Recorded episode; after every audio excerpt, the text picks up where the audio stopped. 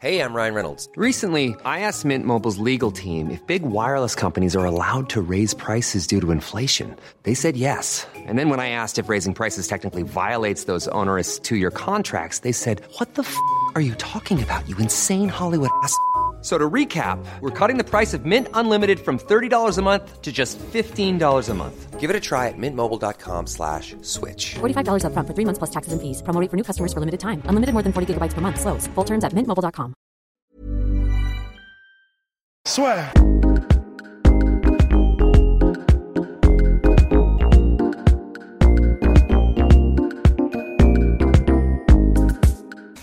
Bonjour à toutes et à tous, bienvenue le podcast La Sœur avec Mansour Barnaoui. Bonjour Mansour, ça fait Salut. très très plaisir parce que enfin, c'est la combien quatrième fois? Enfin même, bon, allez, troisième. Ouais, je, je sais, je sais même plus combien. Là en tout cas, ça y est, tu as remporté donc le tournoi du Road FC, le titre du Road FC, le million de dollars du Road FC. Et c'est quand le prochain rendez-vous au Road FC ou ailleurs finalement? Là, on m'a annoncé un combat pour euh, février. Fin février, pour euh, en jeu. Puis après ça, euh, on va essayer de voir. euh, bon, mon coach est chaud pour. euh, sa, stra- sa stratégie, c'est de partir à l'UFC. Évidemment. Ouais. Là, il faut tout arracher à l'UFC. Et, et voilà. Après, on verra toujours les, les meilleures propositions. Et donc tu dis que c'est pour février, mais moi j'ai pas vu spécialement la nouvelle. Même toi, t'as pas forcément communiqué autour de ce retour au Road FC. Donc est-ce que c'est officiel ou toi c'est pas officiel. D'accord. C'est ce qu'ils ont dit. Mhm. À la base, ils ont dit janvier-février. D'accord. Je pense plutôt vers euh, février. Et, voilà. Mais c'est pas officiel. Et pour toi, il y a qui spécialement au Road FC Parce qu'on a nettoyé la catégorie. Bon, c'était, on l'avait déjà dit. C'était plus la demi-finale pour toi qui était un, un vrai gros défi sportif. Bah, Chamil, euh, que j'ai affronté, qui a ré- récemment remporté le combat contre, contre Sol. Je pense que je pense qu'ils vont me, me le remettre. Il Mhm. faudrait que je raffronte. Et toi, c'est quelque chose qui t'intéresserait ou au contraire, comme tu as dit, tu vois, faut tout arracher à l'UFC. L'UFC arrive en France en octobre-novembre 2020. Donc c'est vrai que pour toi, même on va dire sportivement, pour te motiver, ça peut être un petit peu compliqué, non? Euh, non. Moi, on met un mec devant moi, j'y vais, c'est mon coach après qui gère. Ok. Moi, si ça me dérange ou pas, euh, la stratégie, quoi. Enfin, moi, la stratégie, c'est combattre. Donc il y aura ce combat-là en février. Ensuite l'UFC. Est-ce que tu vois déjà, on va dire entre guillemets, un planning? Parce que c'est vrai que là, tu as pris ton temps après la- le gain du titre. Donc il y aura ce combat en février. Ensuite, tu te vois, je sais pas, faire une pause? Non, non, non. C'est euh, c'est toujours un plaisir de combattre. Ok. Je le fais vraiment pour euh, parce que j'aime bien. Je kiffe. Sinon, euh, après ça, on va vite se relancer. on va tout faire pour partir à l'UFC. Et parce que là, tu as une équipe autour de toi maintenant Ouais. marketing. Euh, véritablement, attention, c'est l'Empire Mansour Barnaoui. Est-ce que tu dis, tu- vous allez y aller, on va dire pas à pas, mais par exemple, tu vois, aujourd'hui Cyril Gann, il a signé à l'UFC. L'objectif d'Anna White, le président, a dit, c'est de le faire combattre à- en novembre à l'UFC Paris, novembre 2020. Mais tu vois, c'est petit à petit, il va à l'étranger tout ça. Toi, est-ce que tu aimerais bien, par exemple, faire tes débuts à l'UFC en France ou au contraire, par exemple, aller en Asie avant Enfin, le début, je fais le début de l'UFC en France. Ok. À Paris, devant la famille, les amis, devant tout le monde. Est-ce qu'on t'en parle déjà de ça? Est-ce que je- j'imagine, tu vois, avec la légalisation qui arrive, on doit quand même te dire, bon bah Mansour, euh, Ouais. est-ce que tu vas signer à l'UFC Est-ce que tout ça? C'est ça. En fait, souvent on me dit, euh, il y a l'UFC qui va arriver, euh, il faut que tu sois dedans et, et que c'est pas normal que je sois pas dedans. Est-ce que ça t'ajoute un petit peu de pression, ça, le fait que maintenant les gens commencent à te dire, euh, bon bah Mansour... Ah non, c'est tout le contraire. Ok. Je me dis, euh, là, je pourrais combattre, donc euh, je peux encore mieux m'amuser. Mhm. Personnellement, quand je combats à l'étranger, que mon équipe est derrière moi, euh, c'est là où je m'amuse le plus. Et est-ce que t'as, bah, par rapport à ça, le changement avec ce fameux statut monsieur million de dollars et tout, il y a eu un changement dans, on va dire, dans la perception qu'ont les gens de toi? Est-ce qu'on te reconnaît plus dans la rue? Est-ce que, ou est-ce qu'au contraire, c'est Ouais. exactement pareil qu'avant? Bah, le fait déjà du tournoi à million de dollars, ça a fait beaucoup de bruit déjà. Mhm. Et, euh, et avec ça, la presse, euh, grâce à mon équipe euh, qui ont géré tout ça, ouais, c'est il y a- du monde qui me reconnaît dans la rue. Et dans tes entraînements, est-ce que c'est, on va dire, c'est différent aussi? Est-ce que tu as la possibilité de faire venir des meilleurs sparring partners? Est-ce que tu es plus confortable, entre guillemets, dans ta carrière, sportivement parlant? Bah, j'ai toujours été confortable. Moi, je, je, je me suis entraîné dans les meilleures salles, au Star, au Tiger, dans- et, euh, et chez moi, qui a beaucoup de débutants. Ouais. Et je me dis, c'est comme ça que j'ai progressé et que je suis devenu assez, euh, assez bon dans mon domaine. Donc, euh, pourquoi pas continuer Et donc là, tu as été effectivement au tailleur Muay Thai récemment. On te voit aussi souvent en story où tu vas aux Émirats Arabes Unis. Qu'est-ce qui se passe? Est-ce que tu te dis tu vas partir de France malheureusement parce qu'on serait très triste Ou au contraire, c'est là, tu en profites bah, de cette période off, entre guillemets, pour, on va dire, gagner de l'expérience ici et là? Non, gagner des sports de partout. Mhm. Et que ce soit en termes de sport, de travail aussi, c'est d'investir de côté. Ce que j'essaie de faire et euh, c'est pour ça que je me déplace beaucoup.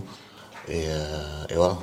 Et donc, Contact, tout, tout pour que ça monte quoi. Et donc tu commences seulement, on va dire, à entrer dans ton prime, mais pourtant, comme tu l'as dit, tu prépares déjà l'après-carrière. Pour toi, est-ce que c'est hyper important ça? Et surtout, est-ce que c'est, ce sont des exemples en fait qui t'avaient dit bon bah ok Mansour, t'as gagné un peu d'argent, il faut déjà que tu prépares la suite? Voilà. Je pense que oui, il faut préparer la suite. Ça serait bête d'avoir autant de sommes, d'argent et les exposer comme ça. Il faudra travailler tout ça et la seule façon, c'est que le placer, le bien placer.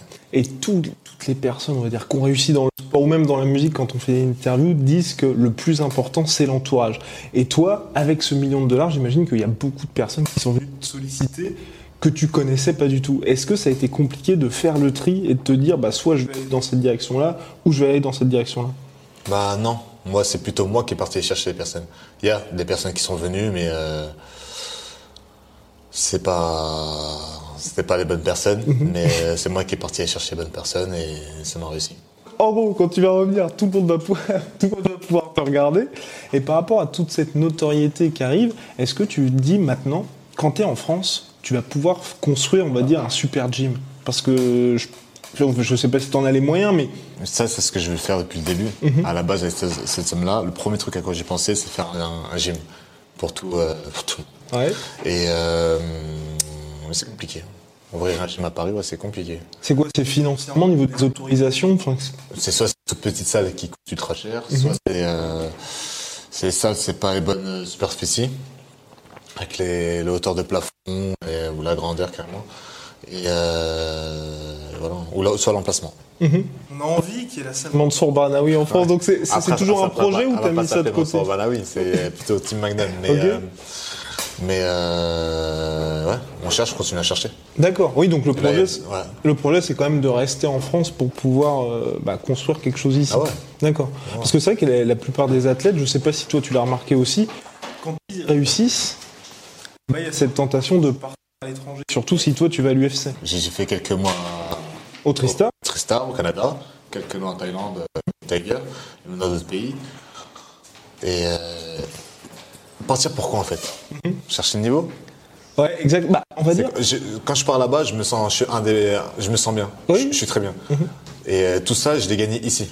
D'accord. Donc, euh, je me dis, euh, C'était plus en fait au niveau, moi quand je te disais ça, c'est par exemple quand on voit ce qu'a fait un Francis Ngannou, quand il y a, on va dire, tu deviens une star de l'UFC. Ce que je te souhaite, ce que tout le monde te souhaite, tu deviens une star de l'UFC, forcément, t'as ESPN qui va te demander, t'as les médias qui vont te demander, t'as peut-être deux trois studios de production hollywoodiens qui vont te demander.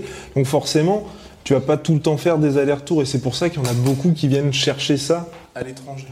en fait, ce qui est chiant, c'est que tout ça, c'est dans le monde entier. Mhm. Donc, il y a beaucoup de placements, euh, de, de, de placements à faire et, et c'est ça qui est chiant en fait. Il n'y a pas vraiment de territoire, peux vraiment, Ouais. me poser. Bah après, tu Soit ici, je suis euh, bah, comme au Canada, en Thaïlande, à Dubaï et euh, Marrakech aussi. Ça tourne. Bah après, quand ça euh, ouvrira à l'UFC, il y aura peut-être le marché américain qui te tendra les bras. Et quand tu auras l'UFC, est-ce que toi, tu commences déjà à réfléchir? C'est ce que beaucoup de combattants qui vont faire, enfin cette transition, qui vont arriver à l'UFC, euh, réfléchissent aussi à ça, c'est le côté weight cutting. Est-ce que toi, là, tu commences déjà à te préparer à ça? Tu pèses combien là maintenant? 70, enfin, là maintenant, 78 kilos. Voilà, et donc- combat 70. Et voilà, et pour combattre en 70, tu sais, tu, bah, tu perds beaucoup de poids en peu de temps, non? Ou tu fais pas ça du tout? Euh, non, moi je pars euh, naturellement. Mais non. En faisant, ouais, Oui, non, mais attention à ce que je mange et Oh, bien sûr, mais ce que je veux dire, c'est. euh, Enfin, je. je veux dire, la plupart des combattants, enfin, même quasiment tous, tu sais, quand tu vas avoir ta pesée, le, c'est quoi, c'est le vendredi matin? Ouais, Le. samedi combat. Moi je suis pas fan de perdre du poids comme ça du, du jour au lendemain. D'accord Ah non, moi je, je commence, je prépare un mois Mhm. avant et deux semaines je commence à faire la procédure pour perdre mon poids, sinon euh, pas le jour même. Et donc, finalement, entre la pesée et le jour du combat, t'es au même poids, grosso modo. Non, je suis à 4 kilos de plus. D'accord. 4 à, 4 à 5 kilos. Oui, donc tu fais un, oui, c'est ça. Donc tu Ouais, fais un petit process près, de ouais. cutting.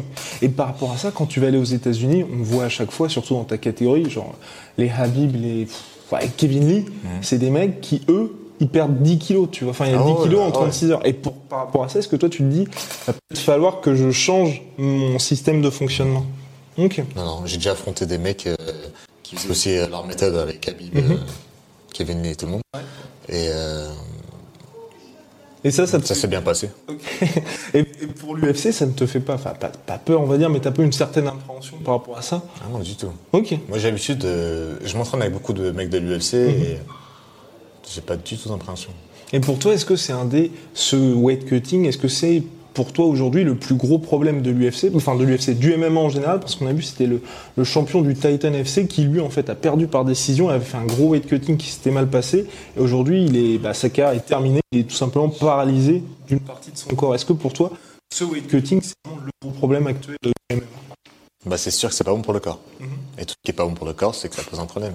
Et euh, ouais, après, si c'est le problème du MMA, non, mais c'est bête. euh, c'est bête de faire ça. Et pourquoi? En fait, t'abîmes ton corps. Mhm. Si ton corps sera abîmé, logiquement, c'est que au combat, euh, il y a moins d'énergie. Et tu comprends cette logique, toi, du weight cutting, du fait que les mecs se disent, euh, bah, on va perdre plein de poids, au contraire de faire comme ce que toi tu fais, de faire ça intelligemment sur un mois? Sur un mois, Ouais. Enfin, en gros, bah, moi, je fais comme ça et, euh, et je pense que c'est mieux comme ça. ouais. C'est plus sain, c'est plus. Euh, c'est moins dangereux. Hmm. Et dans ton organisation aussi, donc l'Eurodefc, il y a les combats sportivement hyper intéressants, il y a aussi des, ce qu'on appelle des freak shows, tu vois, un peu à l'époque du Pride. Toi, qu'est-ce que tu penses de ça, du fait que dans ton organisation, ils fassent aussi bien du côté sportif que du euh, 100% show? Après, le show, il a toujours existé. Et euh, je pense que c'est assez bien quand même, mais il faut avoir du show et savoir assurer. Mhm. Exactement. Et ben, donc là, ça y est, Mansour Barnaby avec sa super victoire. C'était quoi? C'était par genou sauté? Ça, quand t'avais remporté le. ouais. Genou. Et donc ça, c'est ce qui avait vraiment fait le tour de la palette. Là, t'apportes le show et donc, on va dire, le, bah, tout ce que tu gagnes maintenant. Quand est-ce que t'as fait le switch, toi, on va dire, entre un début de carrière où c'était vraiment fou et aujourd'hui où t'es vraiment devenu une machine Partout dans le monde, les gens te considèrent aujourd'hui comme déjà un top hors de l'UFC. Euh, quand tu dis foufou, c'est quoi Euh, c'est bah on va dire avant tu tu manquais un petit peu de rigueur quand tu faisais tes combats alors qu'aujourd'hui Avant, j'étais, ouais. voilà. La personne était devant moi, c'était droit devant et, et je Exactement. recule pas. C'était ça. Et après, j'ai appris que. que reculer, c'était pas. C'était pas perdant, quoi. Mhm. on, peut, on peut être fort et reculer. et oui bah Donc, euh, donc, là, il y avait un tournoi qui était super important. D'ailleurs, dans ce tournoi-là, il y avait des était dur à prendre parce que j'avais une position entre l'UFC, le UFC et le UFC. Et euh, voilà, on s'est dit, euh, quand, on a, entendu- quand on a entendu un million de dollars pour le tournoi, c'est ce qui le plus. On s'est dit, vas-y, et je suis, on, est, on était sûr. On était chaud. Et là, pour ça, on s'est dit, ok, mais par contre, il faut prendre aucun risque. Donc, c'était de pas rentrer dans la tête en première et, et jauger à distance, faire attention au combat. Quoi. Et qu'est-ce qui t'a fait refuser l'UFC parce que quand même il y a ok cette perspective du tournoi à un million de dollars mais l'UFC pour toi j'imagine que depuis que tu as commencé en pro c'est ce qui te faisait rêver Moi, je côtoie beaucoup de personnes qui sont à l'UFC et même ceux qui ont arrêté de l'UFC. Euh, la plupart, c'est qui partent à l'UFC, ils sont bien et tout, mais quand ils sortent, ils n'ont rien. Je voulais juste assurer la sécurité et, faire ce tournoi-là, gagner, et après aller chercher le buzz. Et quand tu dis que les gens euh, quand ils quittent l'UFC ils se retrouvent sans rien c'est tu parles de ça financièrement ou le fait que l'UFC du jour au lendemain ils peuvent te cut comme ça sans prévenir? Ah ouais, mais l'UFC, euh, à des Français l'ont déjà fait. Mhm. Ils ont déjà euh, sorti de l'UFC comme ça, sans prévenir, alors que c'était des vainqueurs. Sans- En fait, ils font ce qu'ils veulent. C'est ça. Et pour toi, quand tu arrives à l'UFC, qu'est-ce qui va faire qu'ils vont te garder? Euh, le spectacle au combat. Mhm. J'ai un style de combat qui plaît aux gens. Et euh, je pense que c'est ça qui, qui fera en sorte qu'ils me. Est-ce que toi, là, déjà, tu te dis, bon, bah, ok, j'arrive à l'UFC, j'aimerais bien combattre ce mec-là Ouais, déjà, là, je vais peut-être affronter euh, Jamil, Mhm. qui est euh, cousin de, de. Pas Khabib, mais. euh, Islam Makachev Islam Ouais. aussi, Mhm. qui fait que la stratégie c'est de gagner contre Shamil, prendre Islam D'accord. et après Khabib. La famille en général. Ah oui, d'accord. Et Kevin, euh, ouais. d'ailleurs, il est au Tristar en ce moment. Exactement. Et je Est-ce voulais. que vous êtes vus Non, je voulais Non y aller, mais mon coach m'a dit non, m'a déconseillé. En gros, il veut pas que qu'il me jauge, qu'il voit comme je, comme je suis. Et si demain je pars à l'UFC et que ça se passe bien, je risque de, de l'affronter. Beaucoup même. Il y a beaucoup de personnes qui veulent que, que je leur affronte. Les Français, même les Canadiens. Mais complètement, parce que c'est vrai que c'est deux combats où à chaque fois ça s'est joué. Bah, C'était à la décision et ça s'est joué à pas beaucoup. Ouais. Et depuis, on va dire, t'as fait énormément de Hiring for your small business? If you're not looking for professionals on LinkedIn, you're looking in the wrong place. That's like looking for your car keys in a fish tank. LinkedIn helps you hire professionals you can't find anywhere else, even those who aren't actively searching for a new job but might be open to the perfect role. In a given month, over 70% of LinkedIn users don't even visit other leading job sites. So start looking in the right place. With LinkedIn, you can hire professionals like a professional. Post your free job on linkedin.com/people slash people today. Progrès. Eux aussi, mais on va dire, toi, c'est enfin, c'est vraiment criant. Et par rapport à ça, est-ce que t'avais regardé, t'as regardé le dernier combat de Kevin Lee à l'UFC Et le chaos Ouais, exactement. J'ai envie de te parler. ouais. Ok. Et tu, tu l'as regardé ou pas? Carrément, il y a des gens qui, euh, qui m'identifient aussi sur, sur les vidéos. Et euh, ouais, bien. Hein. J'aime bien. Et quand tu vas au Tristar Gym, parce que par exemple j'avais parlé à Kevin Lee, il m'a dit ce qui est impressionnant au Tristar, c'est ok, il y a Firas Zabi, mais il y a aussi Georges Saint-Pierre où tu peux lui parler, il t'enseigne énormément. C'est presque un, le head coach bis. Est-ce que toi, quand tu es là-bas, tu ressens ça aussi, le fait d'avoir Firas Zabi d'un côté, mais aussi Georges Saint-Pierre qui t'apporte énormément? Moi, c'est plus le fait que c'est un club qui est un des meilleurs clubs au monde, qui fait, ça veut dire que les meilleures personnes en général viennent dans ce club-là et qu'il y, y a du choix, quoi. On peut tourner. Après, oui, euh, Ferraz Zerbi, il montre, euh, il montre des techniques un peu atypiques à lui qui, sont assez, assez propres techniques et assez bien. Et Georges, euh, ouais, tu peux lui parler normal. Bah, moi, je, je m'entraîne avec lui, j'ai, j'ai aidé pour, euh, pour cet entraînement contre euh, le combat Beatspin. Mhm, Ouais. Et quand tu as été au Tiger Muay Thai, c'était là aussi ce que tu recherchais, c'est la possibilité d'avoir un panel de sparring hyper ça. important. C'est plutôt, euh, c'est plutôt euh, voir beaucoup de sparring, beaucoup de tête et des gens des euh, plusieurs, plusieurs styles de combattants en fait. C'est ça. Chercher le style de combattant. C'est ce que ton manager me disait. Il me disait en sparring, c'est hyper impressionnant parce que Mansour, il s'arrête jamais. Il boit pas. Il se repose pas. Ah. Juste le fait de s'entraîner, de pas boire et de pas s'arrêter, ça fait peur aux gens. La personne qui est devant lui va dire ok, le mec qui s'entraîne H24, c'est pas, il a pas pris une pause. C'est pas comme si j'étais frais et je revenais.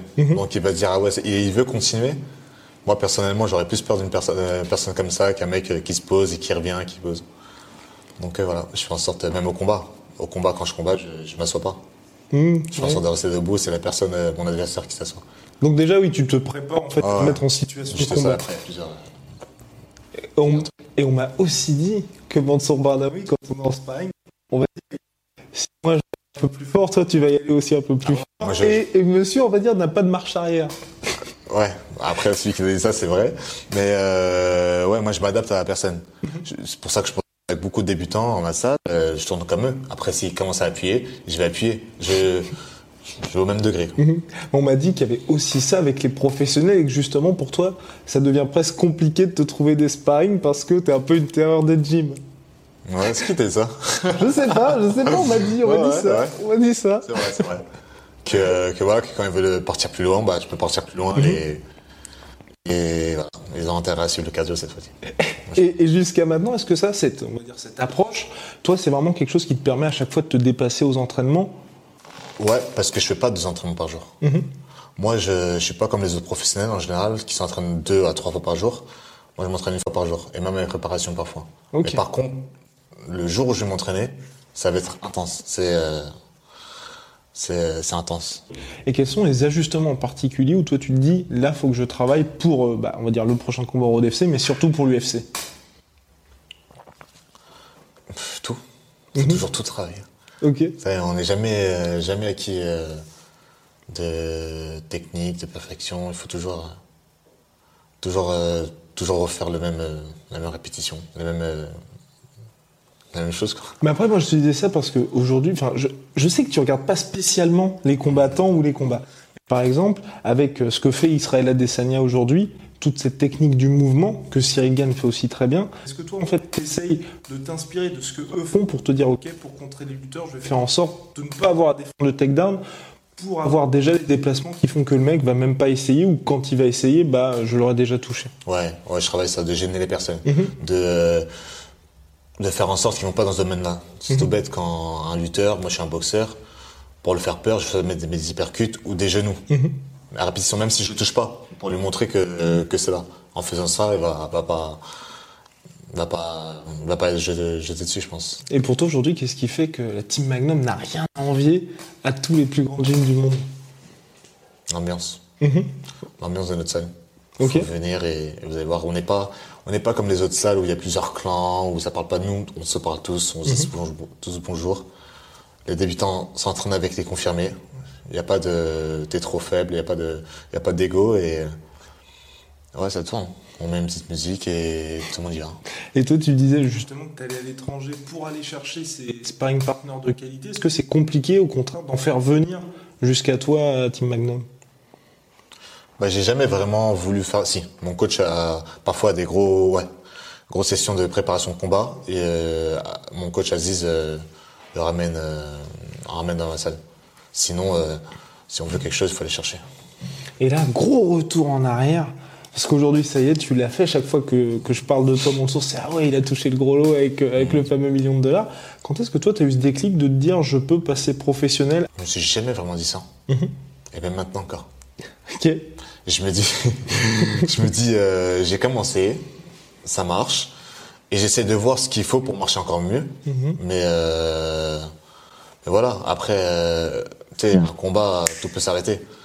Mais quand tu dis tout peut s'arrêter, c'est pas une défaite quand même. Enfin, c'est dans le sens tu, tu penses déjà à dire peut-être que je vais me prendre un genou ou quelque chose comme ça. Non, c'est quoi quand tu dis tout peut s'arrêter?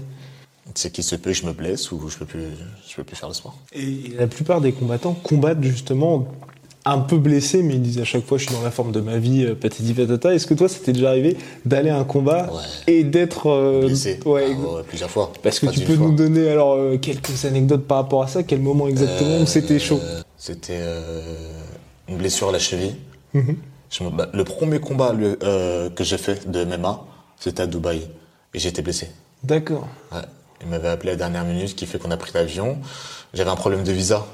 Donc euh, quand ils m'ont pris, euh, quand ils m'ont pris mes billets, c'était euh, vraiment l'heure qui suivait. On a dû cavaler, courir. Je me suis tordu la cheville à l'aéroport Mhm. en courant. Et, euh, et voilà, au combat, ma cheville était, était gonflée, mais c'est bien passé. Quand on est au combat, que le premier coup est lancé, on oublie toutes les blessures.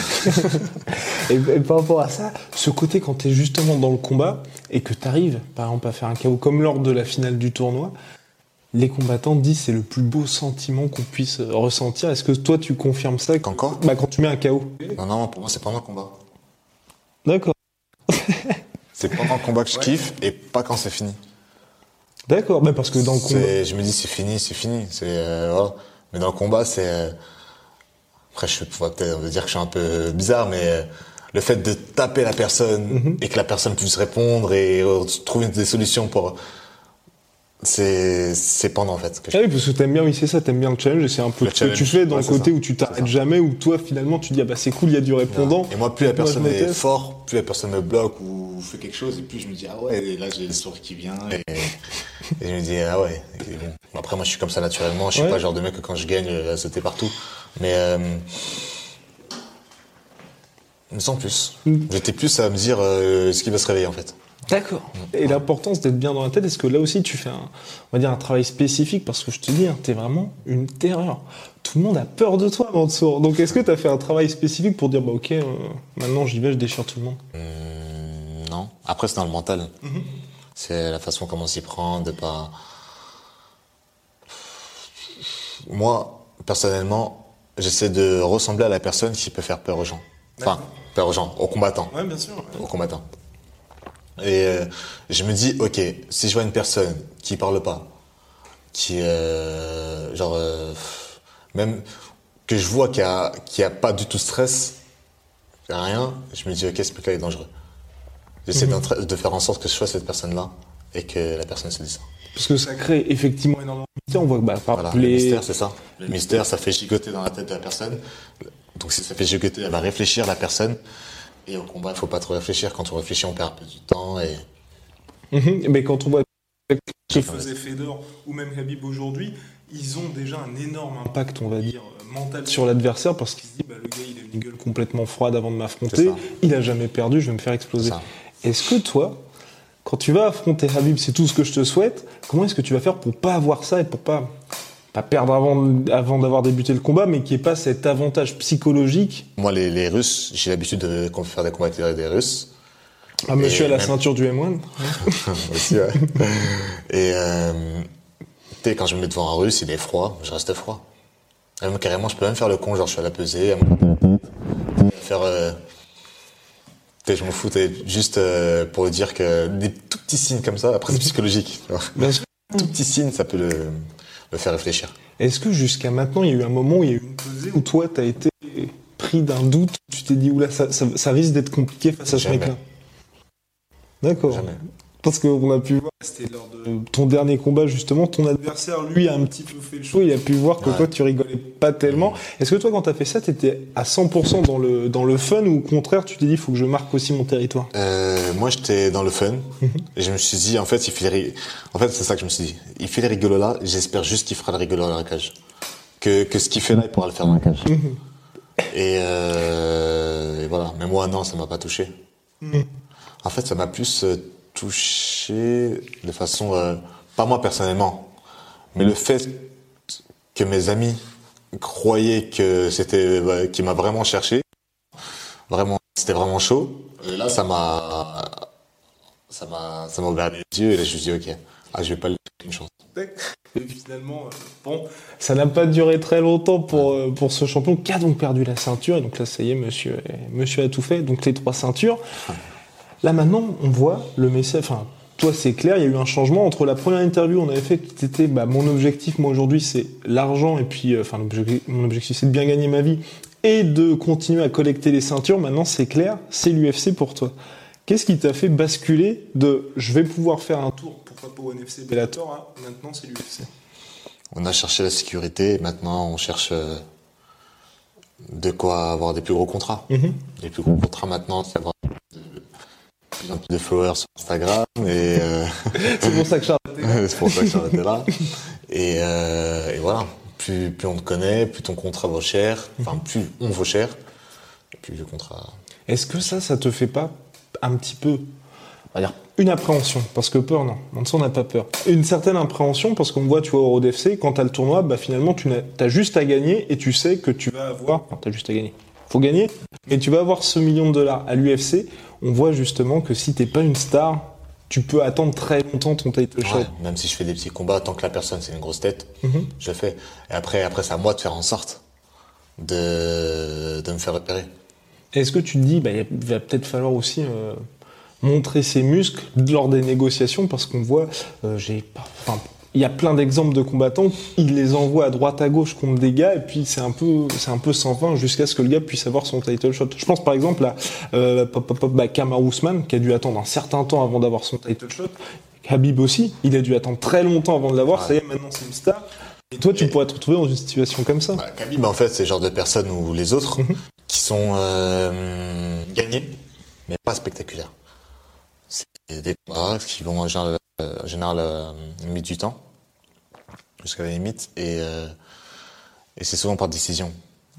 Les gens, ils veulent quoi? Ils veulent que des combats, je pense, à la Israël, à la John Jones, euh, tout ça, même des gens qui percutent, quoi.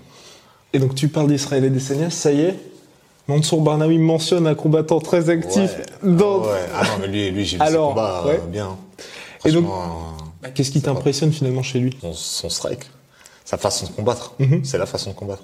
T'as mentionné Israël et Adesanya, est-ce qu'il y a un autre combattant qui t'impressionne sur cette année ou sur les derniers mois? Euh, Israël est celui qui va peut-être confronter euh, Khabib.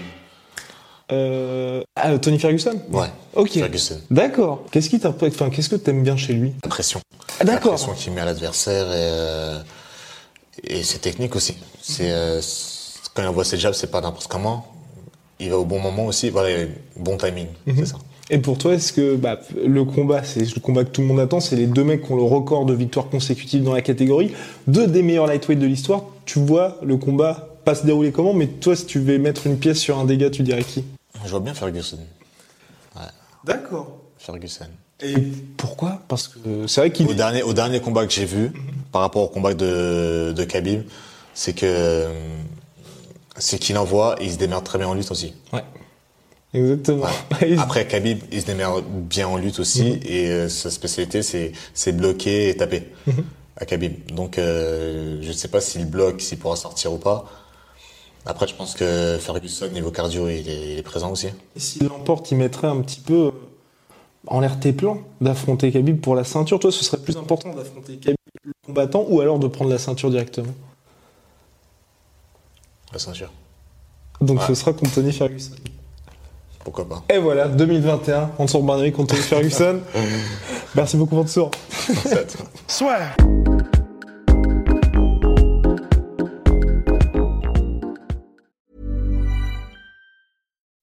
When you make decisions for your company, you look for the no brainers. If you have a lot of mailing to do, stamps.com is the ultimate no brainer. Use the stamps.com mobile app to mail everything you need to keep your business running with up to 89% off USPS and UPS. Make the same no brainer decision as over 1 million other businesses with stamps.com. Use code PROGRAM for a special offer. That's stamps.com code PROGRAM. Et voilà, c'est la fin de votre épisode du podcast La Sœur. Si ça vous a plu, n'hésitez pas à nous mettre les 5 étoiles sur Apple Podcast ou sur Spotify. Vous pouvez aussi nous laisser un petit commentaire, ça nous aidera beaucoup. Et si vous voulez aller plus loin avec nous, vous tapez La Sueur sur toutes les plateformes ou sur les réseaux sociaux, vous nous trouverez. Et là, vous nous écoutez très certainement en audio. On est aussi en vidéo sur YouTube, mais également sur Snapchat. Là encore, vous tapez La Sueur et on sera là. Merci de votre fidélité et à très vite pour de nouvelles aventures.